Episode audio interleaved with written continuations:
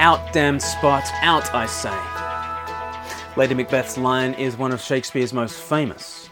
In the first act of Macbeth, she helps her husband to murder the king. By the end of the play, she is in mental torment and eventually takes her own life. In her final scene, she is before a doctor and cannot cleanse her conscience. Out, damned spot, out, I say. Who would have thought the old man to have had so much blood in him? What, will these hands never be clean?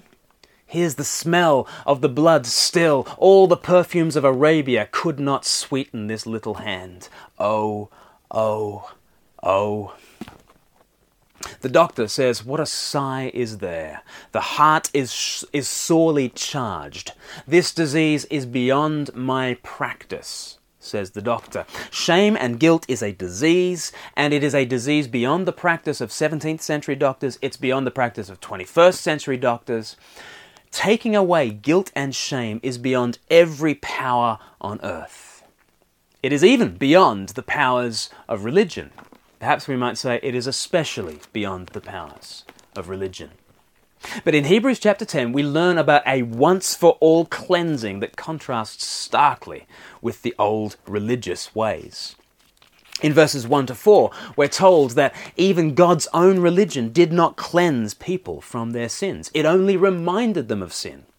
Every day the blood of animals was shed, yet everyone knows that animals can't pay for your sin. Every year there was a grand theatrical performance called the Day of Atonement. The high priest had a starring role, and there was a scapegoat. You confessed your sins over the scapegoat. And there were sacrifices. And at the end, it was pronounced that God was at one with Israel. But the next year, they did it all over again. They were not cleansed from their sins, not once and for all.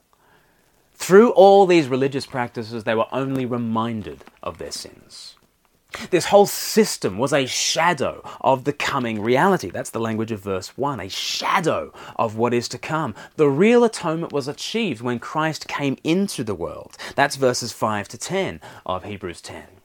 Here is a true and willing sacrifice who steps forward amidst all the bloodshed of the temple and he says, Enough, here I am. I am the reality to which all these shadows have pointed. Jesus, our scapegoat, died the death of every slanderer, every pornographer, every bully, every murderer, every swindler, every adulterer, every terrorist, every sinner. He died their death. He died my death. And now, verse 10 now we are sanctified through the sacrifice of the body of Jesus Christ once for all. That phrase, once for all, is so precious. Understanding it will transport you from the shadowlands of guilt and perpetual striving to the freedom of Christ's finished work.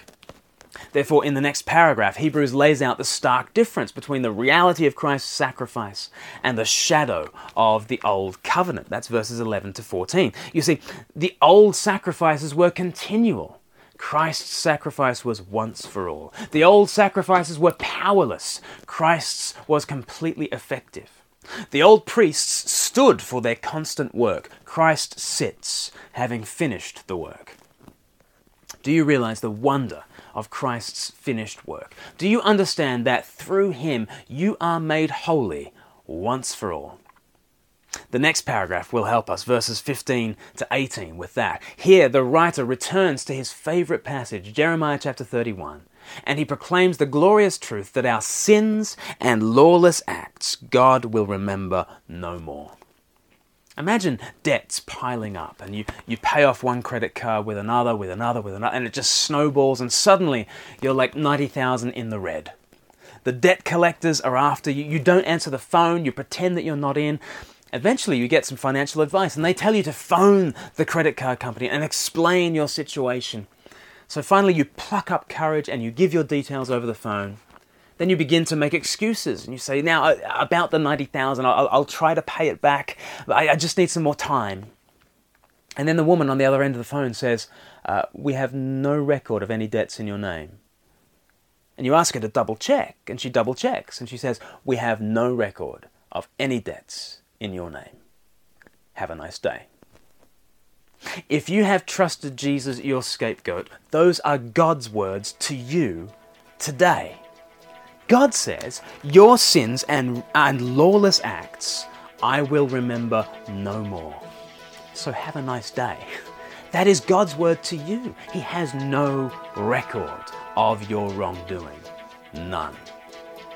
You have been cleansed once and for all.